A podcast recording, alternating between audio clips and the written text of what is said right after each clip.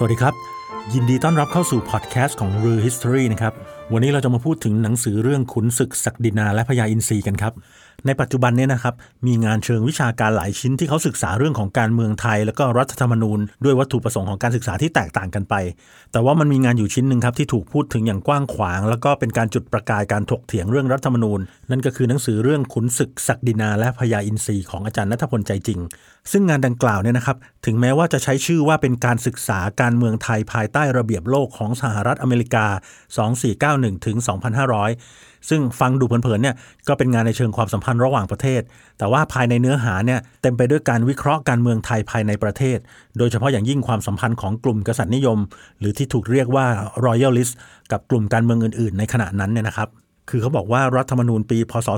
2492 เนี่ย เป็นรัฐธรรมนูญฉบับ Loyalist หรือว่าเป็นรัฐธรรมนูญที่เอื้อต่อการใช้อำนาจทางการเมืองของกลุ่มกษัตริย์นิยม ซึ่งเขาพยายามชี้ให้เห็นว่ากลุ่ม Loyalist และสถาบันพระมหากษัตริย์เนี่ย พยายามเกี่ยวข้องกับทางการเมืองเป็นอย่างมาก แล้วก็มีบทบาทในการเตะตัดขาระบอบประชาธิปไตยในขณะนั้น จริง ๆ ถ้าเราจะพูดถึงรัฐธรรมนูญปี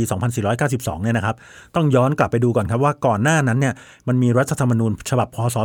2489 ขึ้น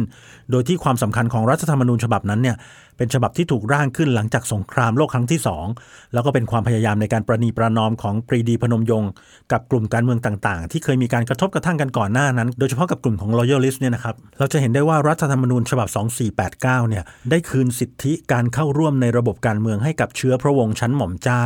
รวมถึงมีการออกแบบโครงสร้างทางรัฐสภา ที่มีการกล่าวว่าเป็นประชาธิปไตยอย่างการให้สมาชิกพฤษภา หรือว่าวุฒิสภาในปัจจุบันเนี่ยนะครับ มาจากการเลือกตั้งทางอ้อม นอกจากนั้นเนี่ยนะครับ อาจารย์ชาญวิทย์เกษตรสิริ เขาก็เคยได้ชี้เอาไว้นะครับว่ารัฐธรรมนูญฉบับนี้เนี่ยมีความเป็นประชาธิปไตย เนื่องจากห้ามข้าราชการประจำเข้ามาดำรงตำแหน่งทางการเมืองทำให้มีการแยกข้าราชการกับการเมืองออกจากกัน แล้วก็ยังกล่าวอีกนะครับว่ารัฐธรรมนูญฉบับนี้ มีแนวโน้มที่จะต่อต้านอำนาจระบบข้าราชการ และระบบอำนาจนิยมด้วย ดังนั้นเนี่ยพอเกิดการรัฐประหารพศ 2490 ขึ้น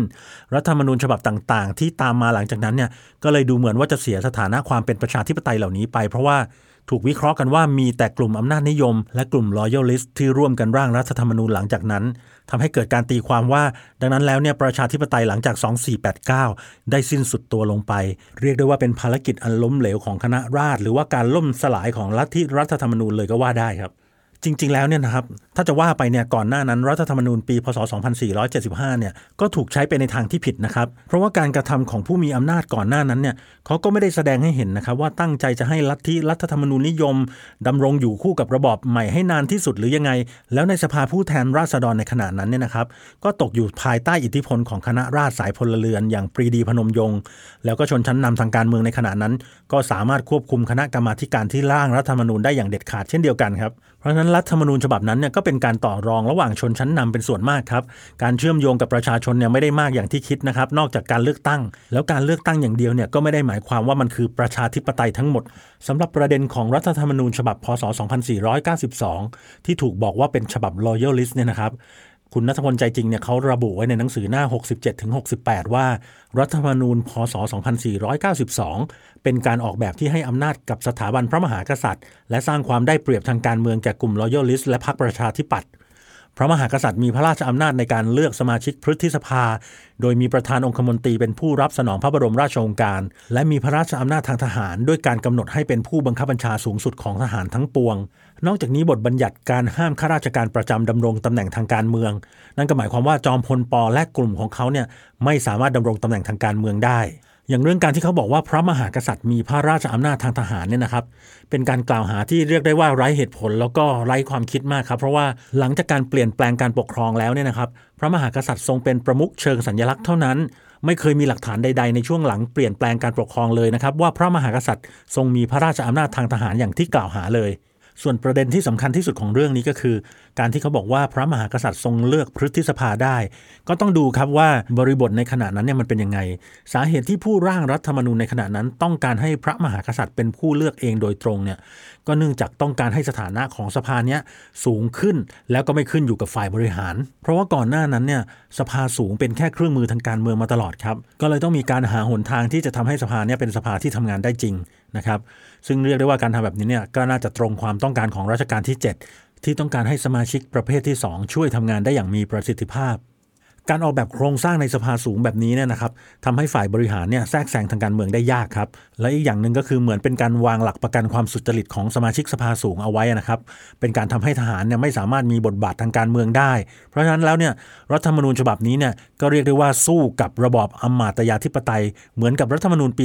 2489นี่ยแหละครับ ในตอนนั้นนะครับ การเลือกผู้เข้ามาดำรงตำแหน่งสภาสูงในขณะนั้น ในควงอภัยวงศ์เนี่ยไม่ยอมให้คณะรัฐประหารเข้ามามีอิทธิพลเลย การแยกข้าราชการออกจากการเมืองในรัฐธรรมนูญฉบับนี้ก็ปรากฏเช่นเดียวกัน คือรัฐธรรมนูญฉบับนี้เนี่ยเรียกได้ว่าน่าจะเป็นความพยายามในการออกแบบโครงสร้างทางกฎหมาย เพื่อขจัดอำนาจทหารในความเป็นจริง ซึ่งปกคลุมอยู่ในขณะนั้น นอกจากนี้นะครับถึงแม้ว่าพระมหากษัตริย์ทรงเป็นผู้เลือก และอาจจะกระทบกับสถานะของการอยู่เหนือการเมืองเนี่ยนะครับ แต่เจตนารมณ์เนี่ยก็มีขึ้นเพื่อให้พระมหากษัตริย์ คานอำนาจกับฝ่ายบริหารที่มีอำนาจและมีอิทธิพลสูงในขณะนั้น เพราะฉะนั้นการที่จะมองว่าระบอบไหนจะเป็นประชาธิปไตยหรือเปล่าเนี่ยนะครับ ก็ต้องดูทั้งในแง่ของโครงสร้างทางกฎหมาย แล้วก็ความเป็นจริงไปพร้อมๆกัน แล้วจริงๆแล้วสภาสูงก็ไม่ได้มีอำนาจในการลงมติไม่ไว้วางใจอะไรนะครับ เพียงแต่ว่าทำได้แค่สอบถามแล้วก็แนะนำความเห็นให้กับสภาผู้แทนราษฎรแค่นั้น แล้วก็ยังมีการบัญญัติประเด็นสิทธิเสรีภาพของประชาชนโดยละเอียดมากยิ่งขึ้น รวมถึงการที่พระมหากษัตริย์สามารถให้มีการริเริ่มลงประชามติในกรณีการแก้ไขรัฐธรรมนูญ ในกรณีที่อาจจะเกิดผลเสียกับประชาชนได้ ซึ่งส่วนนี้มาก่อนรัฐธรรมนูญฝรั่งเศส ปี คศ 1958 อีกนะครับ ที่เขาระบุให้ประธานาธิบดีสามารถเสนอให้ประชาชนลงประชามติได้ โดยสรุปนะครับก็คือรัฐธรรมนูญฉบับปี พศ 2492 เนี่ยถึงแม้จะมีประเด็นที่พระมหากษัตริย์ทรงสามารถเลือกสมาชิกสภาสูงได้ แต่จริง ๆ แล้วเนี่ยก็ไม่ได้ทำให้กลไกต่างๆ ที่รัฐธรรมนูญออกแบบมาเป็นการทำลายประชาธิปไตยได้นะครับ เพราะว่าโครงสร้างและมาตราต่างๆ ของรัฐธรรมนูญเนี่ยถูกออกแบบมาเพื่อคานอำนาจ และมีความพยายามในการจัดการกับปัญหาทางการเมืองในขณะนั้นให้ได้ซะก่อน การกล่าวหาว่ารัฐธรรมนูญพศ 2492 เป็นฉบับ Loyalist เนี่ยจึงเป็นการกล่าวหาที่ค่อนข้างเรียกได้ว่าเกินความจริงไปสักหน่อยครับ เพราะว่าน่าแปลกใจนะครับว่ารัฐธรรมนูญฉบับพศ 2489 เปิดโอกาสให้เจ้าสามารถลงมาเล่นการเมืองได้อย่างชัดเจน กลับไม่ถูกเรียกว่าเป็นฉบับ Loyalist เพียงเพราะว่ารัฐธรรมนูญฉบับพศ 2489 คนออกแบบชื่อว่าปรีดีพนมยงค์